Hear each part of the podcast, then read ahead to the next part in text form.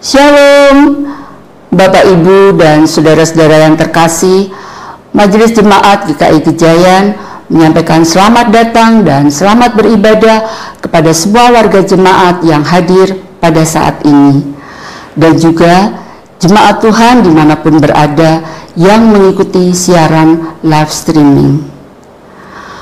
Mari kita mempersiapkan diri dan hati kita untuk mengikuti ibadah pada hari ini. Saat ini kami mohon perhatian untuk menyampaikan beberapa hal sebagai berikut.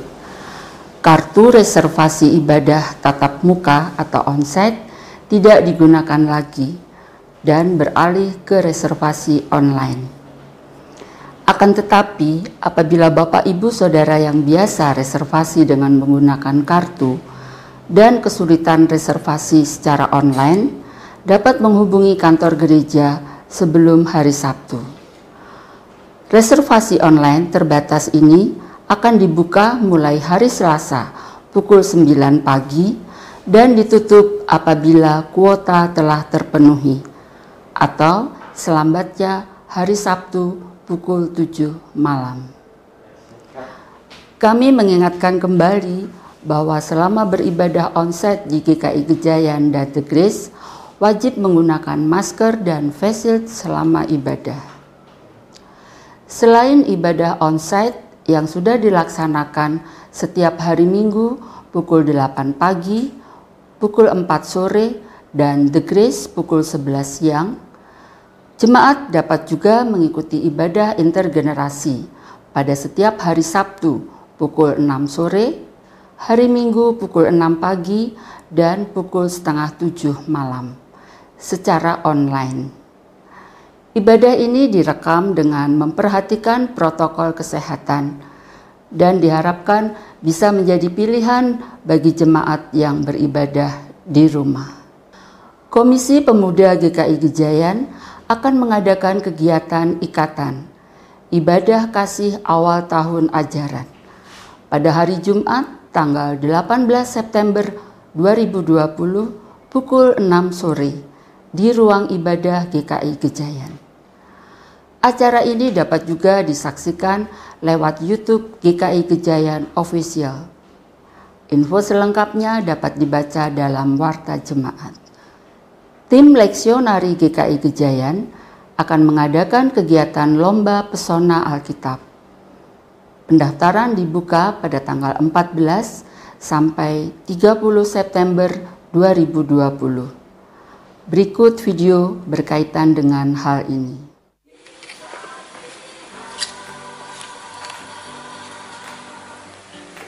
Kakak. Iya? Keluarga leksionari ya? Iya, mau daftar personal kitab ya? Iya kak, aku boleh ikut nggak? Hmm, boleh sih. Tapi kamu tahu nggak personal kitab itu apa? Nggak tahu kak. Nah, kalau belum tahu, kita lihat video dulu ini. Ini dia. Pesona Alkitab merupakan kegiatan yang diinisiasi oleh tim leksionari dengan tujuan memberi kesempatan bagi keluarga GKI Kejayan, baik anak-anak maupun orang dewasa yang memiliki potensi, talenta, serta kerinduan untuk melayani sebagai lektor dan pemasmur. Dengan adanya kegiatan ini, kita semua dapat belajar bersama dan mempererat tali persaudaraan.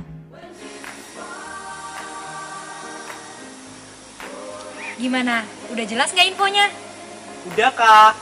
Tapi personal kita tahun ini aman nggak kak? Tenang dong, kan pasti aman tuh ini. Kita tetap mengikuti protokol kesehatan, jadi aman dong. Wah keren.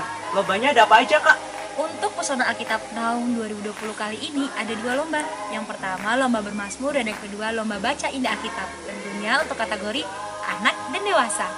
Wah keren. Kapan kak pendaftarannya? Kapan? Hmm, oh iya, tanggal 14 sampai tanggal 30 September 2020. Untuk link pendaftarannya bisa lihat di bawah sini. Nah, itu tuh linknya. Wah mantep. Aku harus ikut nih. Harus dong. Makanya sampai ketemu di Pesona Alkitab tahun 2020. Dadah. Dadah.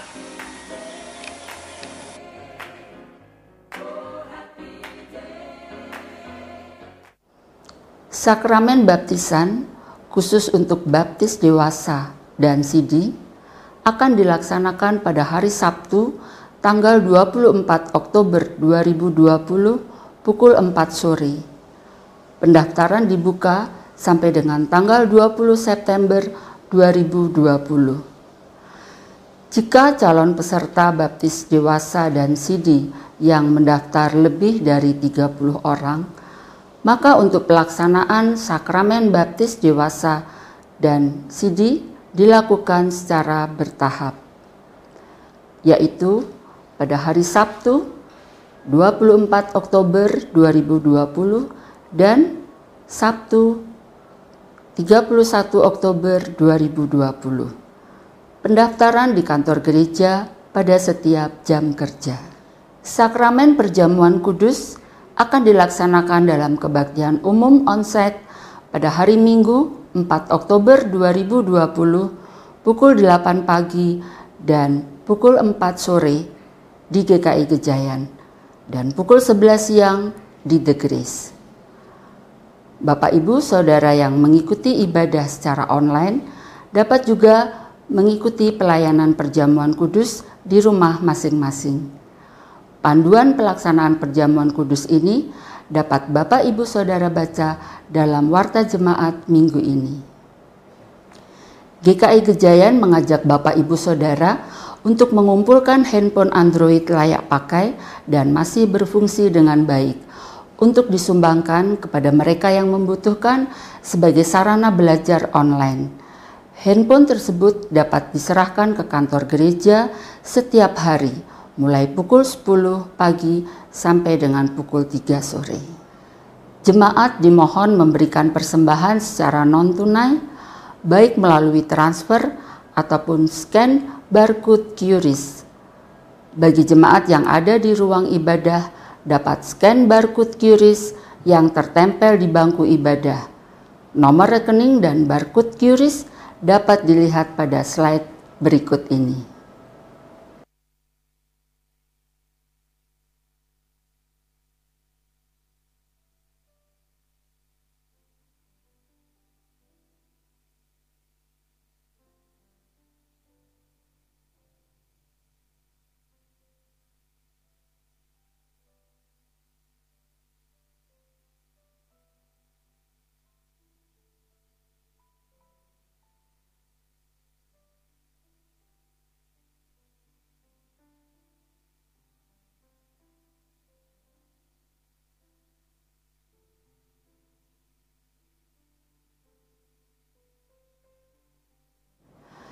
Gejayan Tetulung merupakan kegiatan memfasilitasi pertumbuhan ekonomi jemaat, diutamakan untuk anggota jemaat dan aktivis yang sudah punya usaha, yang akan membuka usaha, dan yang sedang membutuhkan pekerjaan. Informasi selengkapnya dapat dibaca dalam Warta Jemaat. Sampai saat ini, GKI Gejayan masih melaksanakan kegiatan gerakan bersama tanggap darurat COVID-19 sebagai bentuk kepedulian kepada saudara-saudara kita yang terkena dampak pandemi COVID-19. Apabila Bapak Ibu Saudara membutuhkan informasi lebih lanjut, dapat menghubungi Saudara Esau. Kami menantikan partisipasi Bapak Ibu dan Saudara sekalian. Setelah ibadah selesai, jemaat dimohon keluar secara teratur dengan mengikuti arahan dari petugas di lapangan sambil tetap menjaga jarak.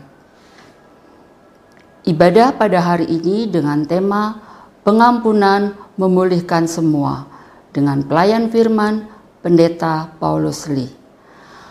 Mari Bapak Ibu Saudara kita masuk saat teduh.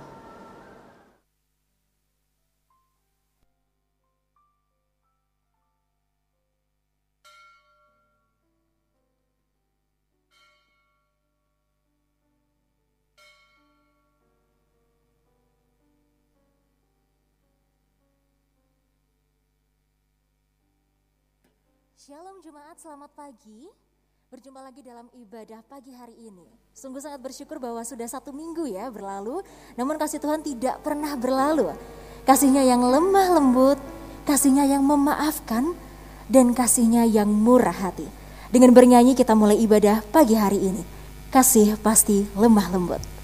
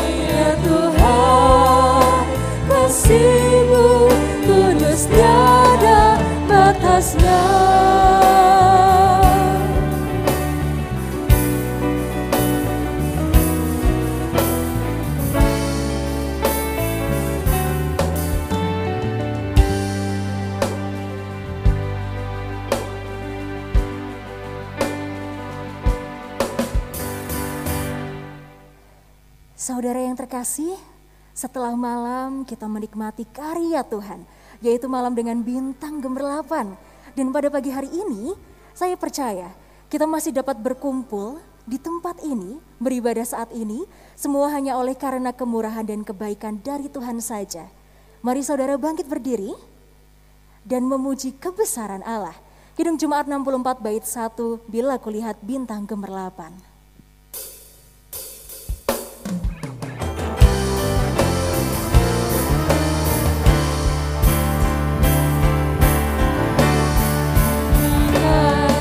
to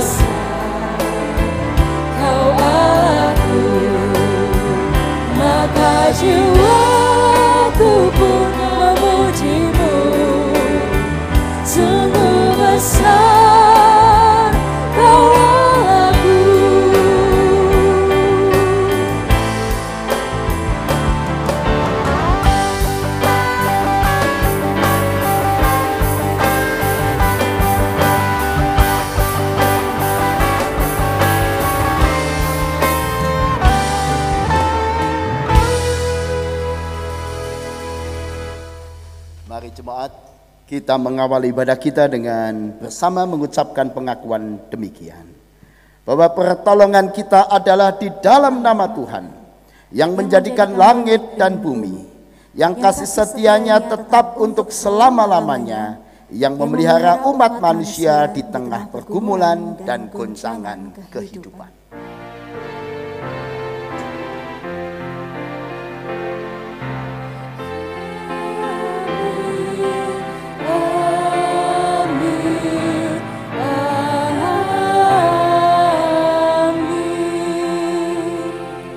Salam bagi saudara yang datang dalam nama Tuhan.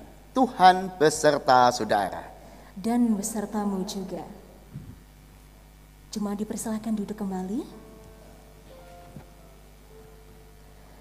Jemaat yang terkasih, mari dengan kerendahan hati kita mengaku segala dosa dan pelanggaran yang telah kita lakukan selama ini.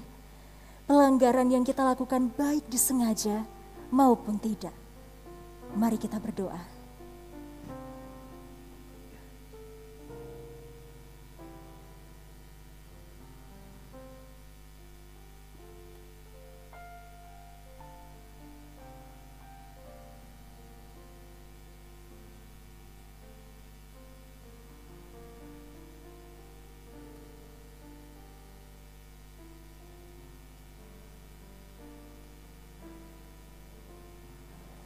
Kami tahu bahwa rohmu telah berdiam dalam kehidupan kami. Oleh sebab itu kami mohon tanganmu mau menopang kami Tuhan. Menolong kami, mengampuni kami. Dan berikan iman yang teguh agar kami dapat senantiasa jalan dalam perkenananmu saja. Di dalam nama Yesus kami berdoa. Amin. Dengan bangkit berdiri kita akan menerima berita anugerah yang dibacakan dari Kisah Rasul 10 ayat 43. Kisah Rasul 10 ayat 43. Bagi saudara dan saya yang sungguh-sungguh mengaku dosa dan bertobat, maka sebagai hamba Yesus Kristus kami memberitakan berita anugerah demikian. Tentang dialah semua nabi bersaksi bahwa barang siapa percaya kepadanya, ia akan mendapat pengampunan dosa oleh karena namanya. Demikianlah berita anugerah dari Tuhan.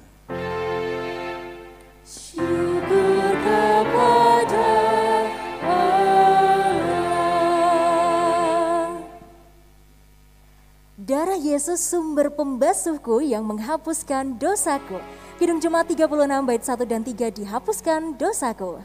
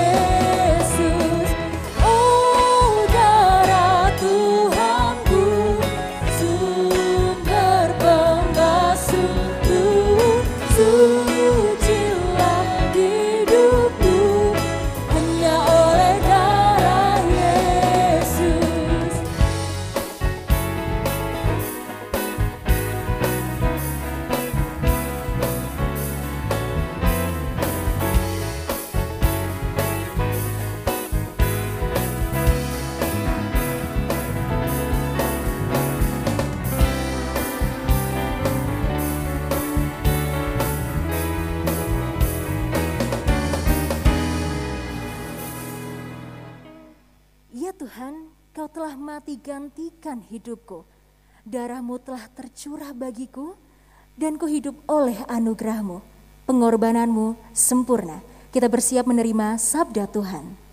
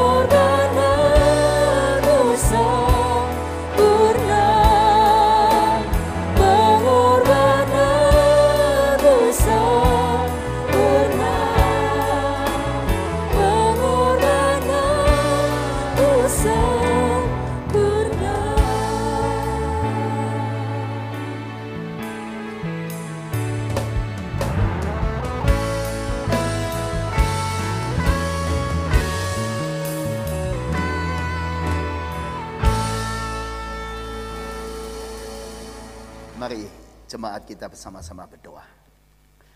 Ya Tuhan kami bersyukur karena pengorbanan Tuhan, kasih Tuhan begitu nyata dalam hidup kami. Pemeliharaan Tuhan begitu nyata dalam hidup kami, terlebih di masa-masa pandemi ini. Karena itu kami ingin membaca dan merenungkan firman-Mu supaya kami terus diingatkan untuk hidup sejalan sesuai dengan firman Tuhan. Supaya kami hidup menyenangkan hati Tuhan. Supaya hidup kami betul-betul mencapai tujuan seperti yang Tuhan harapkan. Tolonglah kami Tuhan supaya dalam kelemahan kami kami diberi pertolongan dan kemampuan dan hikmat untuk mengerti apa yang kami baca untuk dapat melakukan firman-Mu. Di dalam pertolongan Tuhan juga kami menyerahkan hamba yang lemah dan terbatas ini. Kiranya kelemahan-kelemahannya tidak menghambat pekerjaan-pekerjaan-Mu ya Bapa. Dalam nama Yesus kami serahkan waktu pemberitaan firman ini. Amin.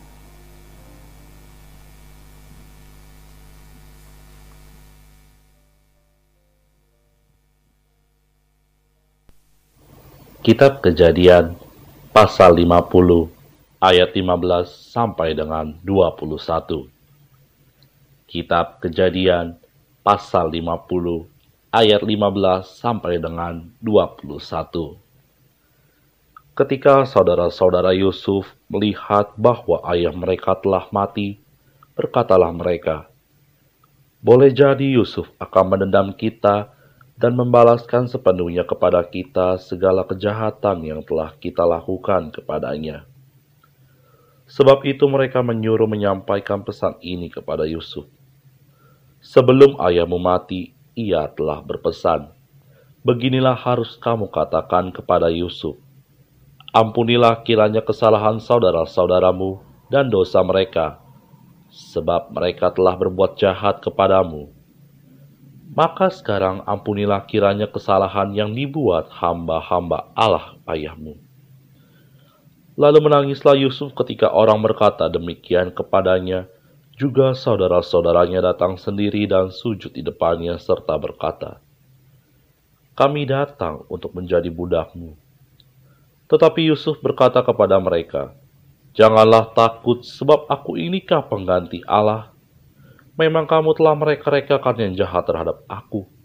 Tetapi Allah telah mereka-rekakannya untuk kebaikan dengan maksud melakukan seperti yang terjadi sekarang ini, yakni memelihara bang hidup suatu bangsa yang besar.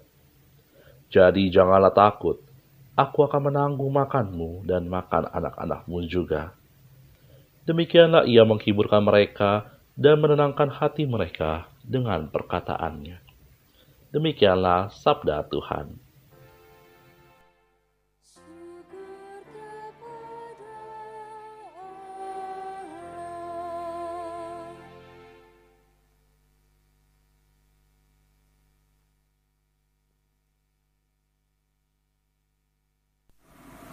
Mazmur 103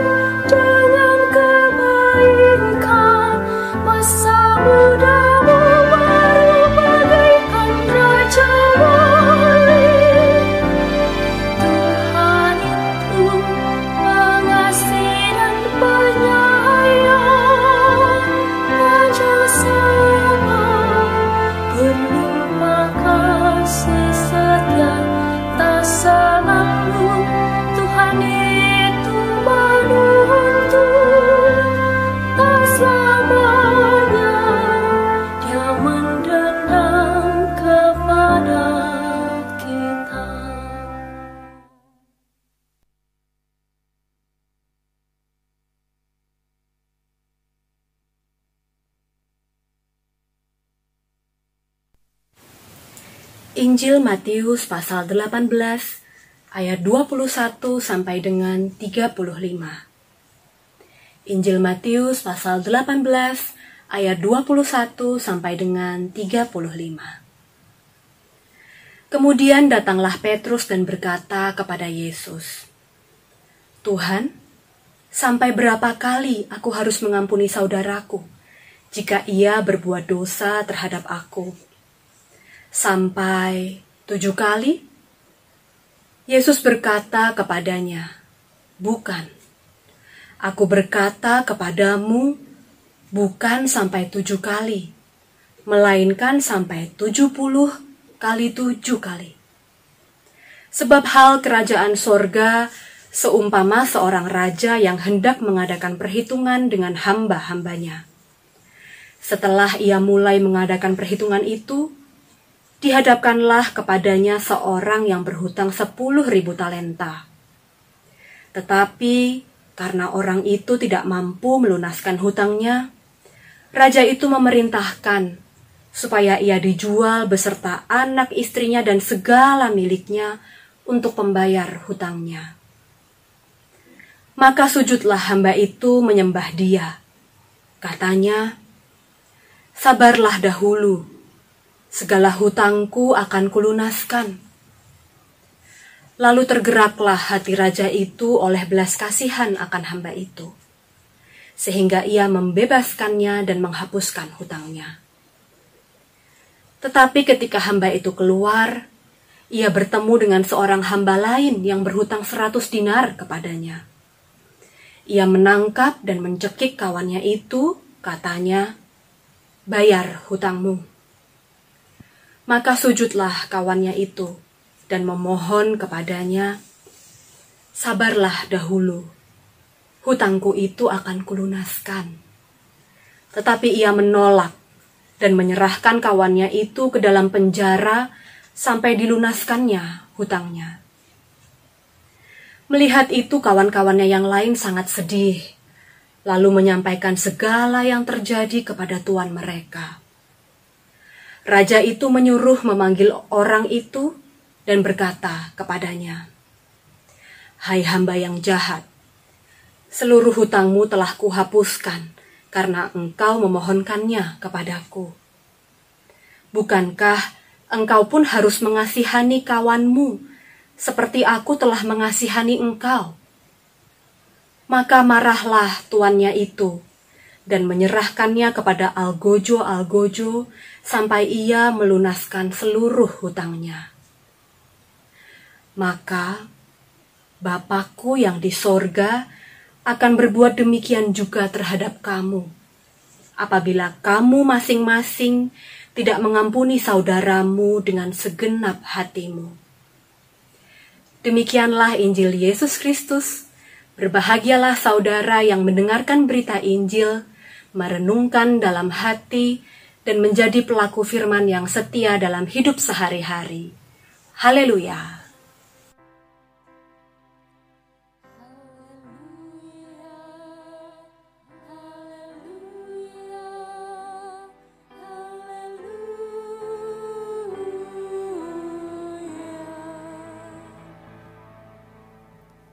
Wah, kali-kali kita main bola, saudara ya. Mari kita lihat saat saya main bola dalam pertandingan internasional internasionalan. Penangan sekalian, eh, Paulus eh, penyerang tim biru menerima bola. terus maju melewati satu dua tiga pemain lawan sampai melewati garis tengah lapangan. Dan berhasil dikisoh. Dia tidak ada lagi halangan. Di depan gawang. Dan tembak!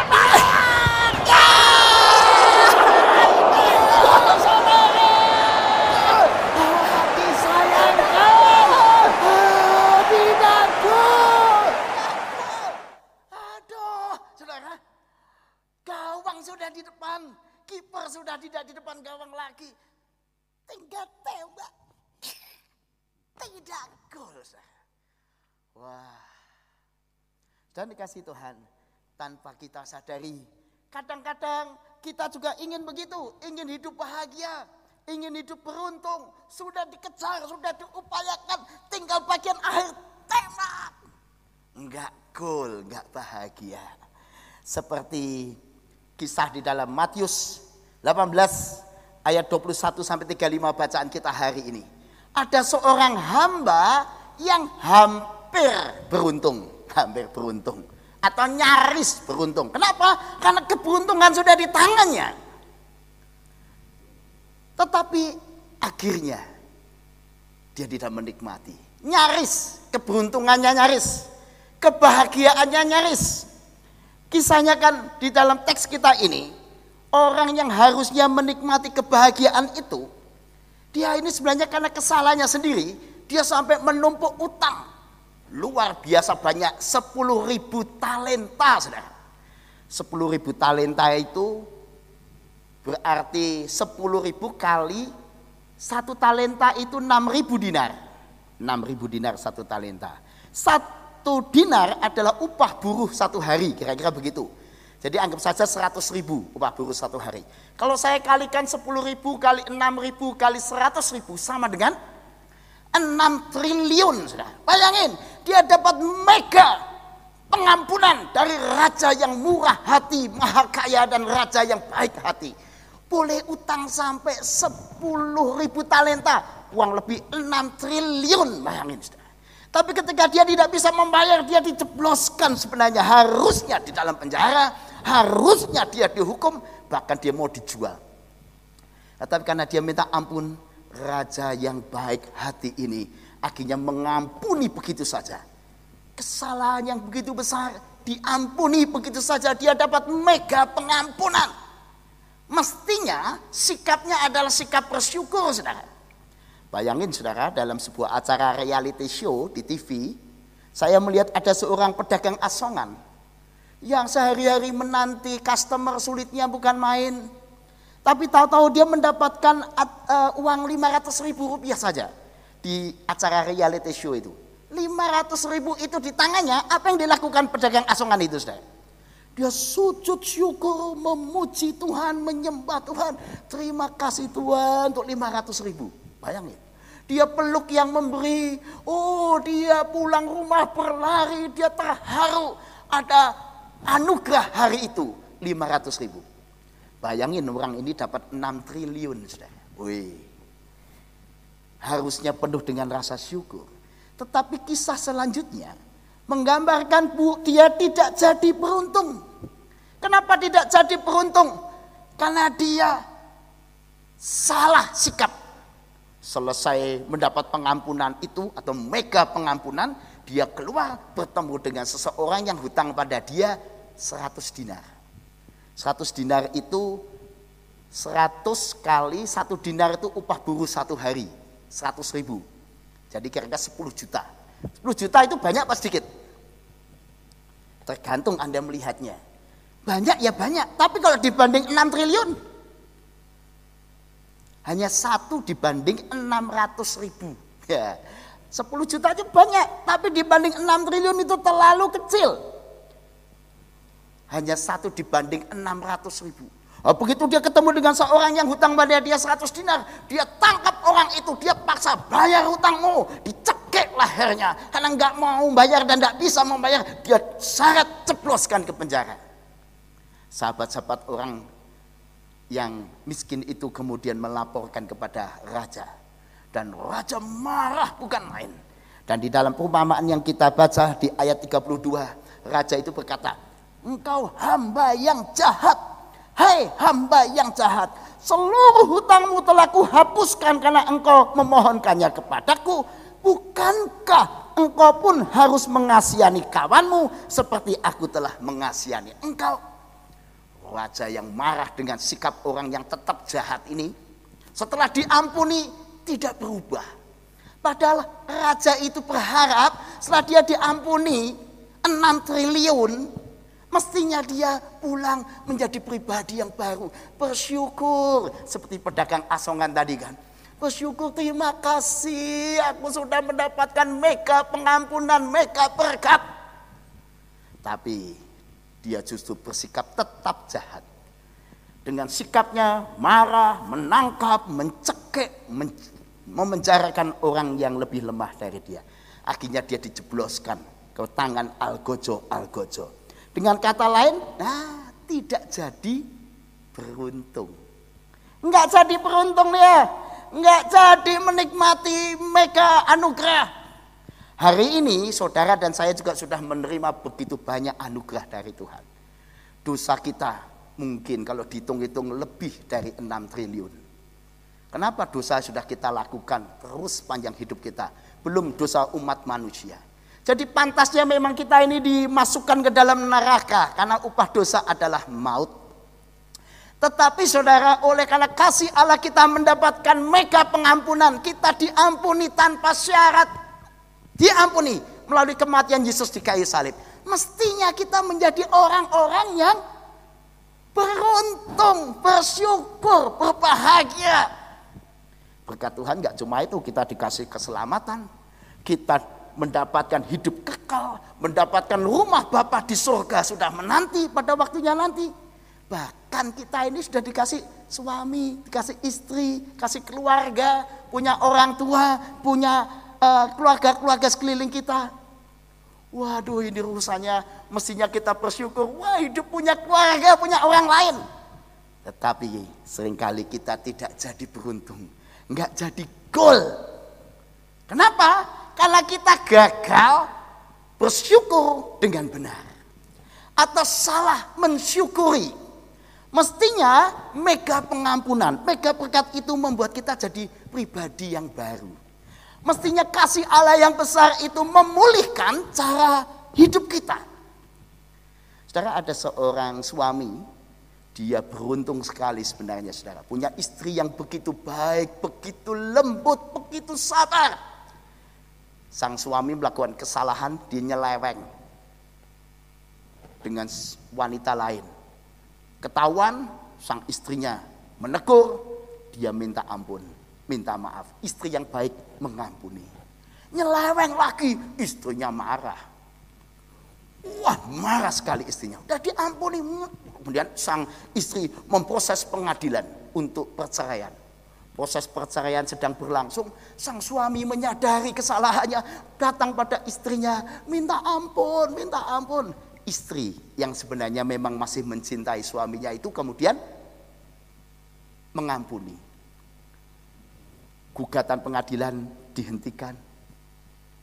Wah semua orang lega anak-anaknya lega, orang tuanya lega, semua orang lega. Aduh, ini luar biasa. Happy end dalam kasus yang sudah hampir hancur ini happy end. Wah, beruntungnya bapak itu punya istri yang baik. Tapi sayang sekali, sang pria itu nyeleweng kembali. Wah. Nggak jadi gol, nggak jadi bahagia sang istri yang sudah tidak bisa lagi meneruskan proses gugatan pengadilan itu. Saya mau saya katakan sang suami itu betul-betul setelah diampuni tidak berubah. Tidak menjadi pribadi yang baru. Mestinya kita itu kalau ketika mendapatkan suami, mendapatkan istri, kita itu harusnya bersyukur dengan cara yang benar. Apa cara yang benar mensyukuri punya pasangan hidup? Ya dengan hidup yang baru. Cara pikir yang baru, cara hidup yang baru. Apa yang dapat kita lakukan ketika kita mendapat pekerjaan dari Tuhan? Ya rasa syukur yang benar adalah dengan kerja yang baik, hidup yang baru. Sebagai orang tua kita dikasih karunia Tuhan dengan anak-anak di sekeliling kita. Bagaimana cara bersyukur yang benar memiliki anak-anak? Ya hidup yang baru, watak yang bisa jadi teladan.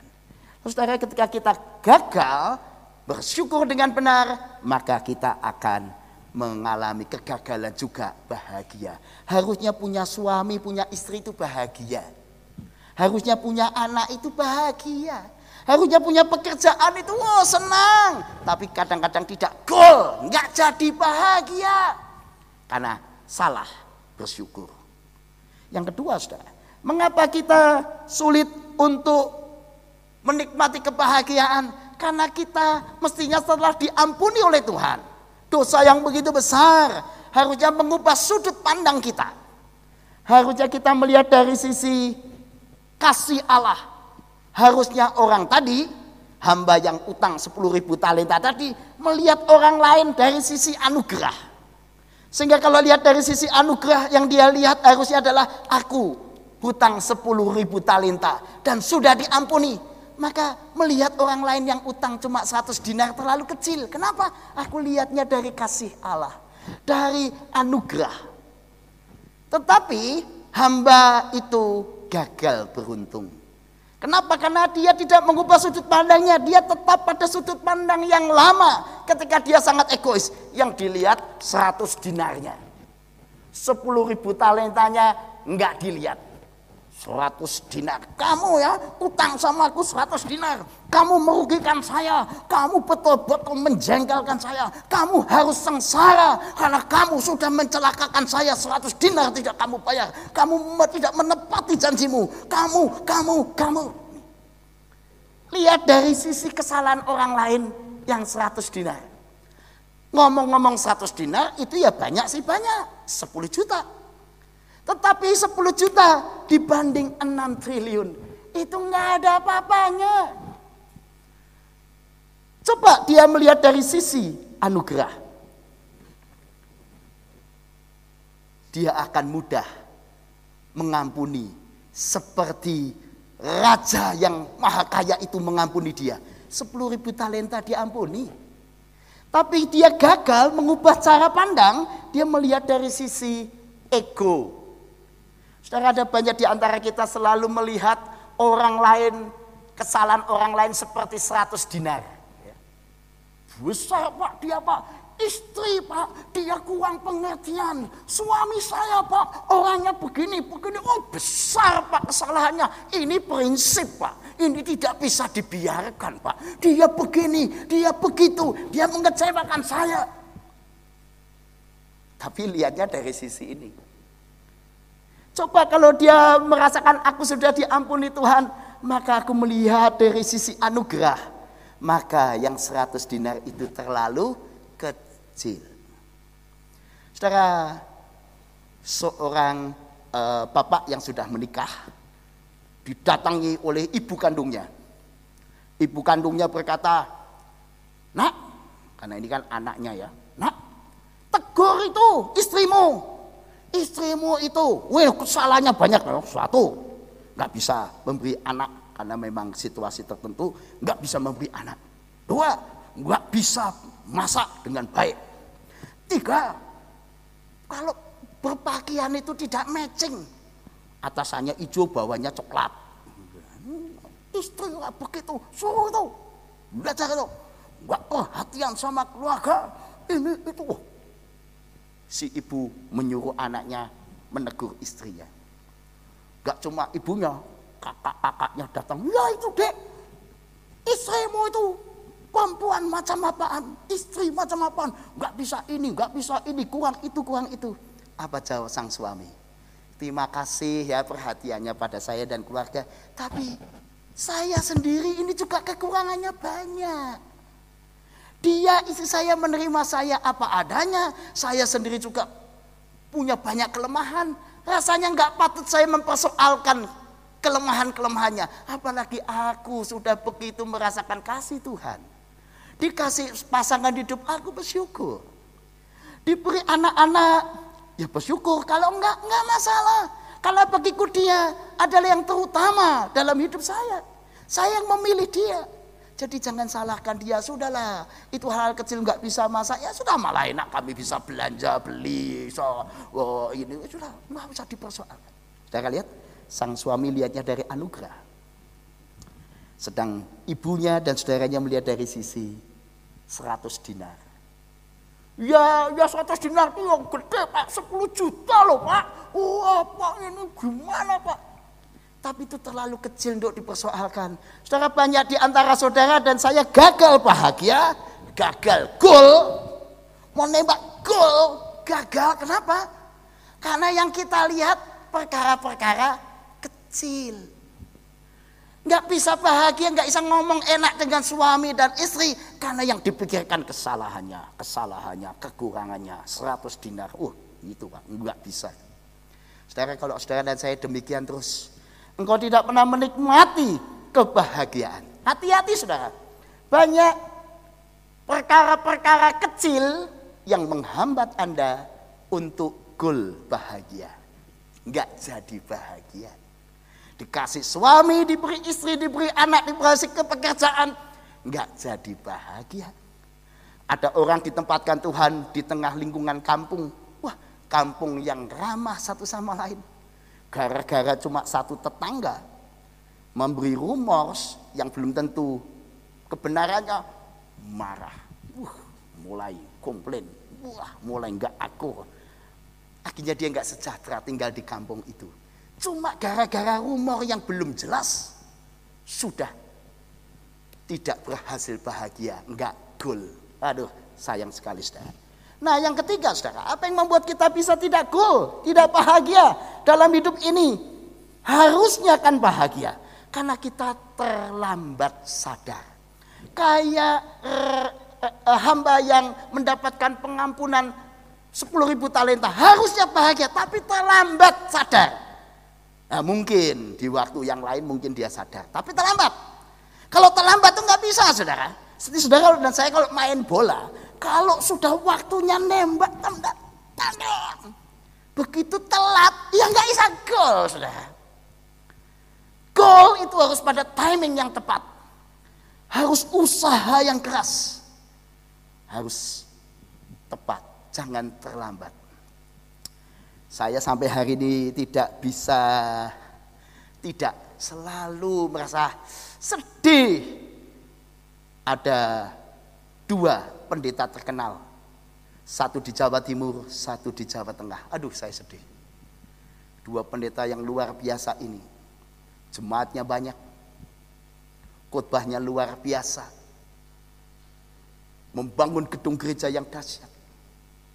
Tapi rumorsnya, rumah tangganya tidak harmoni. Yang satu hubungannya dengan anaknya enggak harmoni. Anaknya yang sulung juga pendeta. Bapaknya pendeta. Pendeta dan pendeta, bapak anak bertengkar. Anaknya menguasai gedung gereja, bapaknya dengan anaknya bertengkar. Sampai sang ayah, sang pendeta terkenal ini pada waktunya kemudian dia dipanggil pulang Tuhan. Biasanya pendeta itu kalau meninggal atau kembali ke rumah bapak, jenazahnya disemayamkan di gedung gereja di mana dia melayani. Apalagi gedung itu dia yang membangun. Tetapi karena bapak anak masih berseteru, ditolak. Wah, sedih.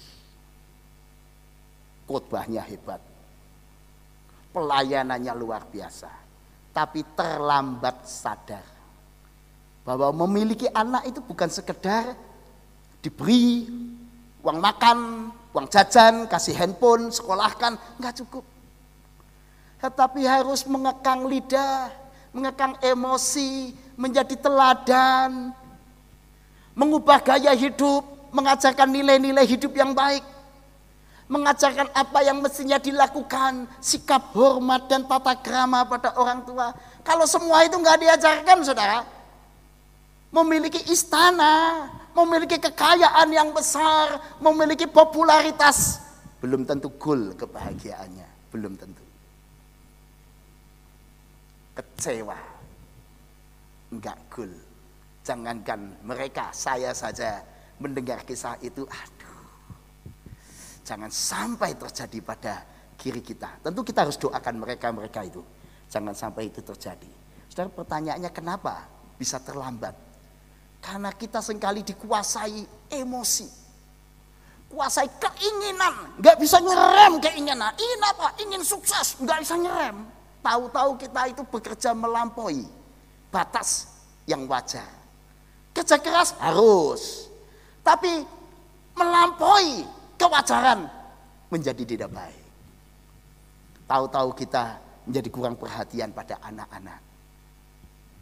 Kita ingin marah boleh, tapi kekang lidah, rem lidah kita, emosi kita. Mengubah gaya hidup penting. Kalau kita tidak punya gaya hidup yang sederhana, saudara, tahu-tahu besar pasak daripada tiang, mau bahagia bagaimana? Tiap hari dikejar kredit, utang, utang, utang, utang, bingung. Tiap hari bangun dikejar kredit, kredit, kredit. Oh, sudah dikasih Tuhan, mau bahagia nggak bisa, nggak tenang. Sudah dikasih Tuhan, jangan terlambat mengerjakan apa bagian kita bagi mahasiswa-mahasiswi, bagi pelajar, saat ujian kerjakan bagianmu. Oh sampai goal. Jangan terlambat. Jangan berlambat-lambat untuk mencapai keberhasilan. Tidak boleh terlambat. Saudara, dalam kisah ini kita juga diajarkan. Jadi orang jangan pelit kalau bicara soal kasih dan pengampunan. Petrus bertanya kepada Tuhan Yesus di ayat 21, Tuhan sampai berapa kali aku harus mengampuni saudaraku jika ia berbuat dosa terhadap aku? Sampai tujuh kalikah aku mengampuni? Ayat 22, Yesus berkata kepadanya, bukan, aku berkata kepadamu bukan sampai tujuh kali, melainkan sampai tujuh puluh kali tujuh kali. Wow. Artinya apa saudara? Mengampuni itu tanpa batas. Karena tujuh adalah angka ilahi, angka sempurna mengampuni tanpa batas, tanpa syarat, jangan disisakan. Kalau seorang suami atau istri ada rasa jengkel, marah pada pasangannya, jangan disisakan. Ampuni 70 kali 7 tanpa syarat, tanpa batas, tuntas. Sebab kalau disisakan, menyisakan juga perasaan gak enak. Sebab kalau disisakan juga menyisakan juga pikiran gak tenang Mau ngomong masih dibebani, aku masih belum bisa terima hal itu. Mau bercanda, "Ah, dia itu masih begini. Aku masih belum bisa terima ini. Terus dibebani. Karena tidak 70 kali 7, tapi mungkin 60 kali 6 mungkin ya. Kurang, tidak sempurna akibatnya hubungan suami istri menjadi tidak nyaman. Mau bahagia bagaimana? Komunikasinya tidak lancar. Hubungan orang tua dan anak bagaimana mau bahagia kalau hubungannya tidak lancar? Saudara, mari saudara dan saya belajar seperti Yesus. Mengasihi seperti Yesus mengasihi kita. Kalau kita mendapatkan mega pengampunan dari Tuhan, mari kita juga berikan pengampunan total tanpa batas, tanpa syarat pada orang-orang sekeliling kita. Kalau kita dapat mega berkat, mari kita juga berkati orang-orang sekeliling kita tanpa batas, tanpa syarat. Tapi ini memang banyak orang itu pelit. Pelit kasih, pelit pengampunan, pelit waktu. Loh banyak orang tua saudara. Kalau dengan anaknya sendiri, dengan keluarganya sendiri, pelit waktu. Padahal kalau ditanya, lah dulu tujuannya berkeluarga apa? Ya untuk membahagiakan keluarga. Dulu tujuanmu bekerja apa? Ya untuk kebahagiaan anak. Tetapi dia pelit memberikan waktu buat anak dan keluarganya. Wow. Hasilnya bisa sesuatu terjadi. Seperti kisah pendeta tadi.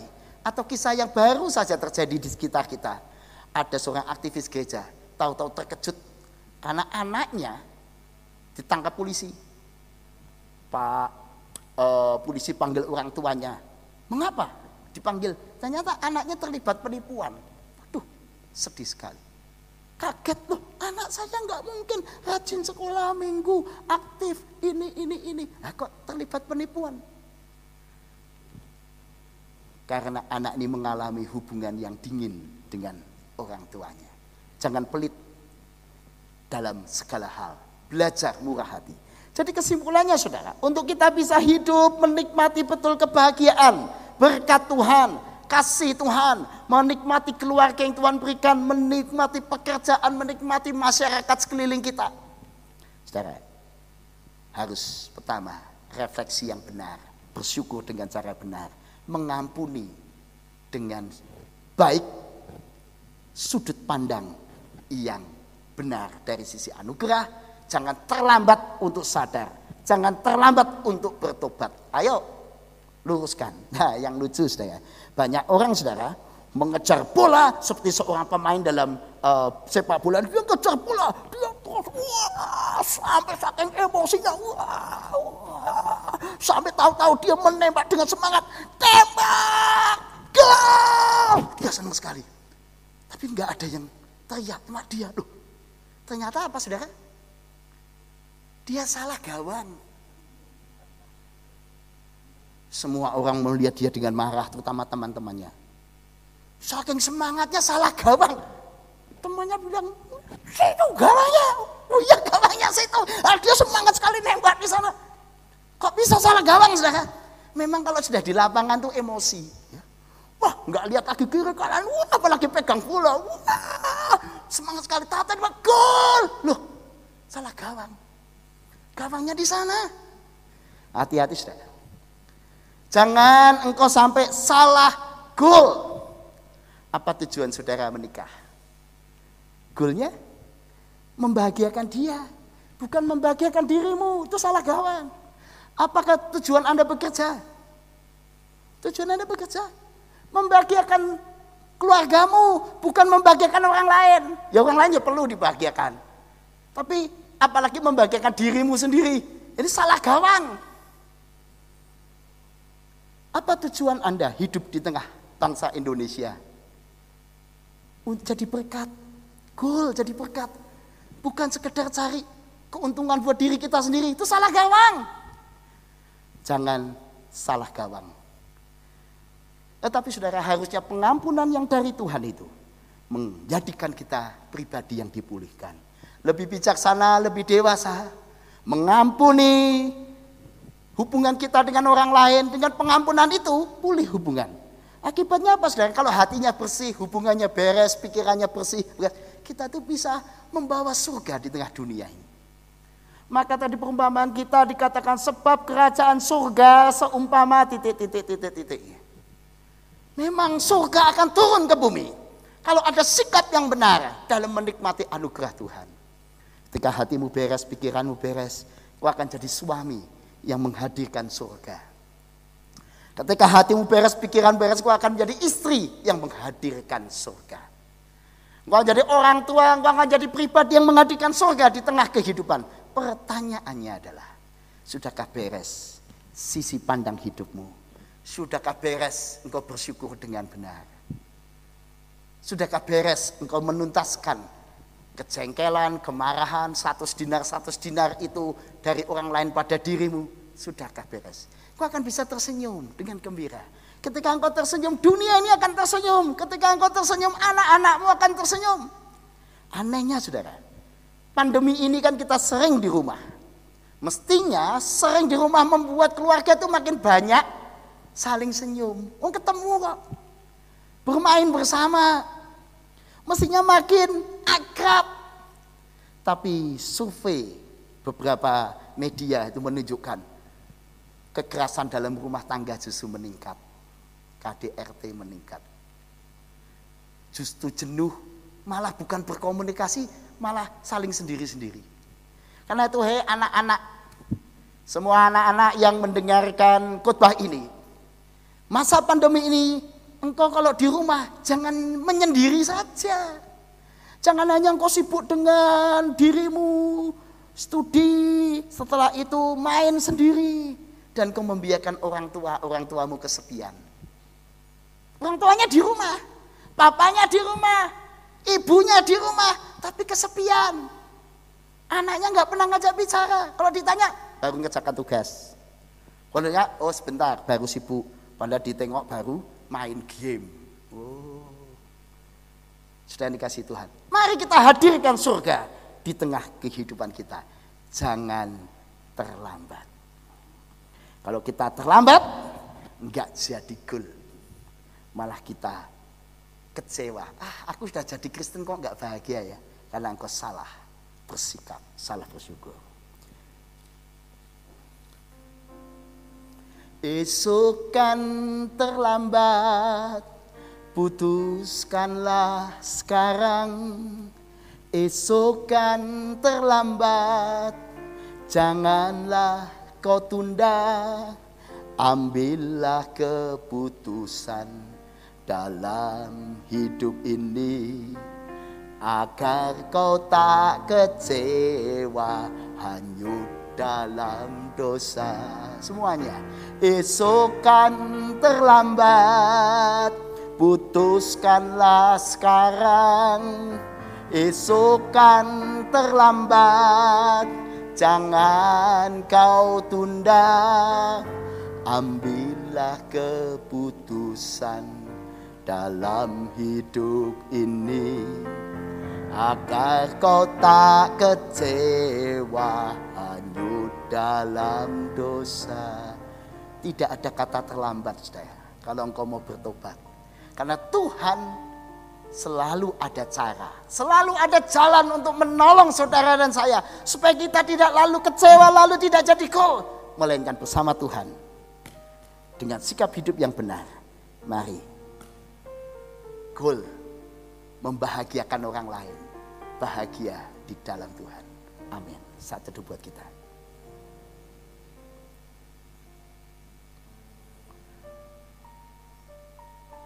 Ya Tuhan, tolonglah kami semua supaya kami selalu menyadari betapa besarnya kasih anugerah Tuhan. Betapa besarnya pengampunan dan segala pertolongan Tuhan pada diri kami. Dan betapa hebatnya keluarga yang Tuhan berikan pada kami. Betapa luar biasanya pekerjaan yang Tuhan berikan pada kami. Betapa luar biasanya masyarakat, bangsa, negara, dunia yang Tuhan berikan pada kami. Tolonglah kami supaya kami bisa bersyukur dengan cara yang benar. Ajar kami untuk selalu melihat dari sisi anugerah Tuhan Ajarkan kami untuk tidak terlambat dalam memperbaiki diri, dalam bersikap yang bijak dan benar. Dan ajarkan kami Tuhan untuk tidak pelit dalam memberi waktu kami, dalam memberikan perhatian, kasih, terlebih pengampunan pada orang-orang sekeliling kami. Berkati ya Tuhan. Banyak orang-orang percaya yang hari ini justru belum bahagia. Belum goal kebahagiaannya. Dan belum berhasil membahagiakan keluarganya. Suasana rumah tangga tidak penuh senyum. Suasana rumah tangga justru hancur-hancuran. Oh Tuhan belum terlambat di dalam tanganmu. Tolonglah ya Tuhan supaya terjadi pemulihan hubungan keluarga-keluarga. Lebih di Indonesia dan seluruh dunia. Bila semua anak-anak bahagia karena orang tua-orang tua tidak pelit waktu. Bersama dengan keluarga mereka. Kami juga berdoa untuk pandemi ini ya Tuhan. Biarlah Tuhan sendiri yang menolong supaya pandemi ini boleh lalu dari kami sekalian. Seperti Tuhan melalukan kami dari segala bencana yang lain. Tolonglah ya Tuhan. Kalau ada begitu banyak persoalan, pergumulan, penderitaan, duka cita karena pandemi ini. Kami serahkan semua dalam pertolongan. Karena hanya Tuhanlah yang mampu menolong umat manusia melalui pandemi yang mengerikan ini. Saya khusus buat bangsa kami Indonesia, kota kami Yogyakarta, dan keluarga kami masing-masing. Ke dalam tanganmu Tuhan, kami juga serahkan. Biar Tuhan menolong kami semua untuk punya hikmat lebih disiplin dalam segala hal. Biarlah oleh pertolongan semua umat manusia boleh menang atas pandemi. Dalam nama Yesus kami berdoa dan bersyukur. Tapi kami juga ingat ya Tuhan untuk Yayasan Pelita Kasih yang ulang tahun ke-34 sebagai yayasan di bawah gereja-gereja GKI sejogja. Jadikanlah Pelita Kasih ini menjadi lembaga yang melayani dengan penuh semangat dan sukacita bagi masyarakat sekelilingnya. Dan pengabdiannya makin terasa, makin dirasakan. Dan boleh goal mencapai tujuan pendirian lembaga pelita kasih. Yaitu membawa masyarakat sekelilingnya menikmati kebahagiaan. Tuhan, para pengurus pelita kasih, dan orang-orang yang terkait di dalamnya, termasuk kami semua, gereja-gereja GKI pendukungnya, berkatilah. Supaya kami makin menjadi pelita di tengah sekeliling kehidupan kami. Terpujilah nama Tuhan. Amin.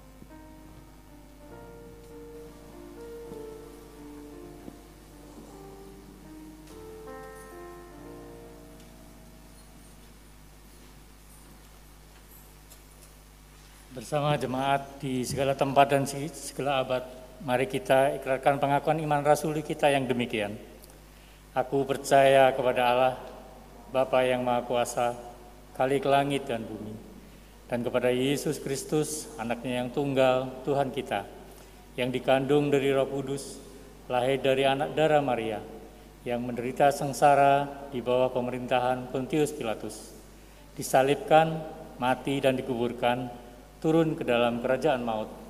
Pada hari yang ketiga, bangkit pula dari antara orang mati, naik ke surga, duduk di sebelah kanan Allah, Bapa yang Maha Kuasa. Dan dari sana yang datang untuk menghakimi orang yang hidup dan yang mati. Aku percaya kepada Roh Kudus, gereja yang kudus dan am, persekutuan orang kudus, pengampunan dosa, kebangkitan orang mati, dan hidup yang kekal. Amin. Umat yang dikasihi Tuhan, kiranya hidup dan mata uang yang telah kita kumpulkan menjadi persembahan yang kudus dan berkenan di hadapan Tuhan. Mari kita ucapkan bersama Matius pasal 5 ayat 23 dan 24. Sebab itu, jika engkau mempersembahkan persembahanmu di atas mesbah dan engkau teringat akan sesuatu yang ada dalam hati saudaramu terhadap engkau, tinggalkanlah persembahanmu di depan mesbah itu dan pergilah berdamai dahulu dengan saudaramu, lalu kembali untuk mempersembahkan persembahanmu itu. Mari kita berdiri dan bersama menyerahkan persembahan kita dengan mengucapkan, bagi Tuhanlah kami mempersembahkan hidup, dan karya kami.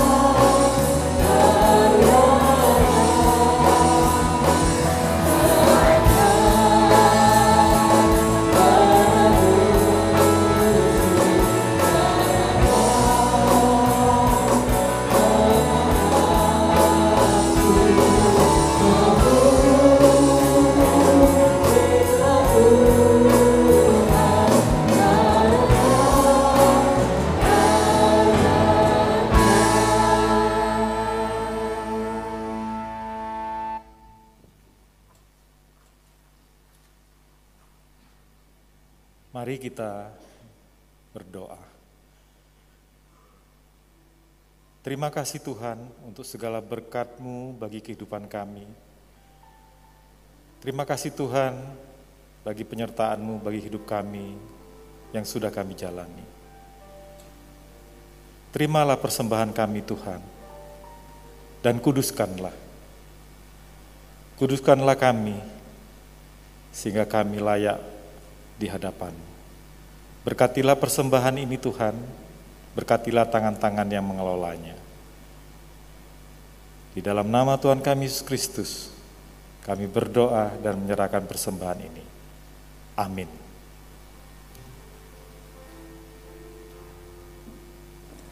Mari kita melayani dan memuliakan dia dengan hati yang penuh sukacita. Sampaikan kabar baik tentang Tuhan, yang buta dapat penglihatan, yang tertindas dibebaskan. Sungguh tahun rahmat sudah tiba. Kidung Jemaat 432 baitnya yang pertama dan kedua jika padaku ditanyakan.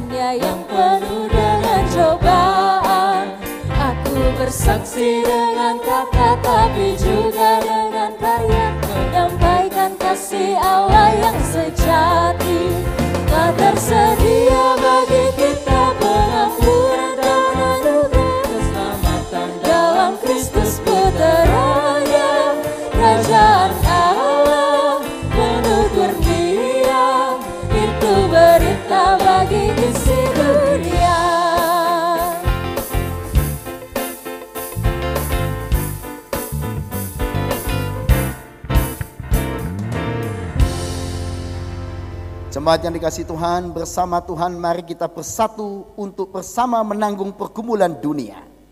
Kami bersedia bersatu untuk bersama menanggung pergumulan dunia. Bawalah penghiburan dan pengharapan dari Tuhan bagi sesama. Kami mau menjadi alat penghiburan dan pengharapan dari Tuhan bagi sesama. Terangilah dan garamilah keluarga dan dunia. Kami bersuka cita menjadi terang dan garam dunia. Terimalah berkat Tuhan. Tuhan memberkati engkau dan melindungi engkau. Tuhan menyinari engkau dengan wajahnya dan memberi engkau kasih karunia. Tuhan menghadapkan wajahnya kepadamu dan memberi engkau damai sejahtera. Amin.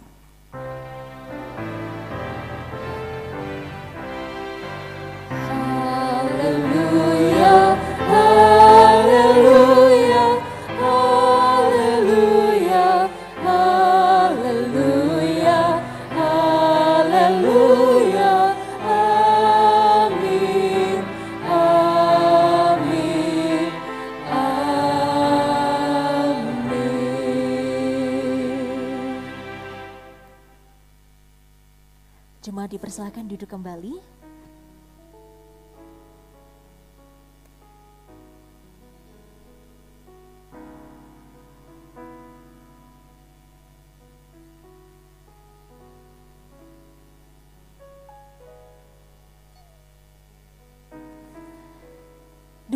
Ibadah kita pada pagi hari ini. Kiranya kita senantiasa selalu menjadi saksi Kristus kapan pun dan di mana pun kita berada.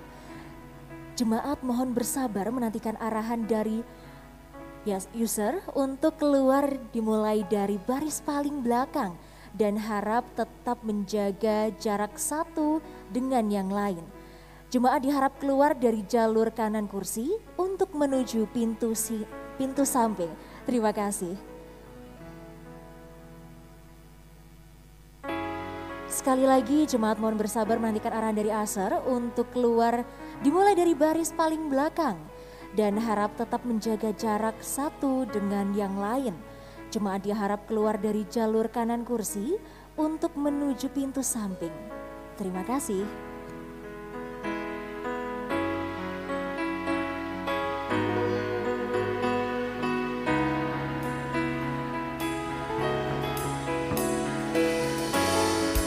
Selamat hari Minggu.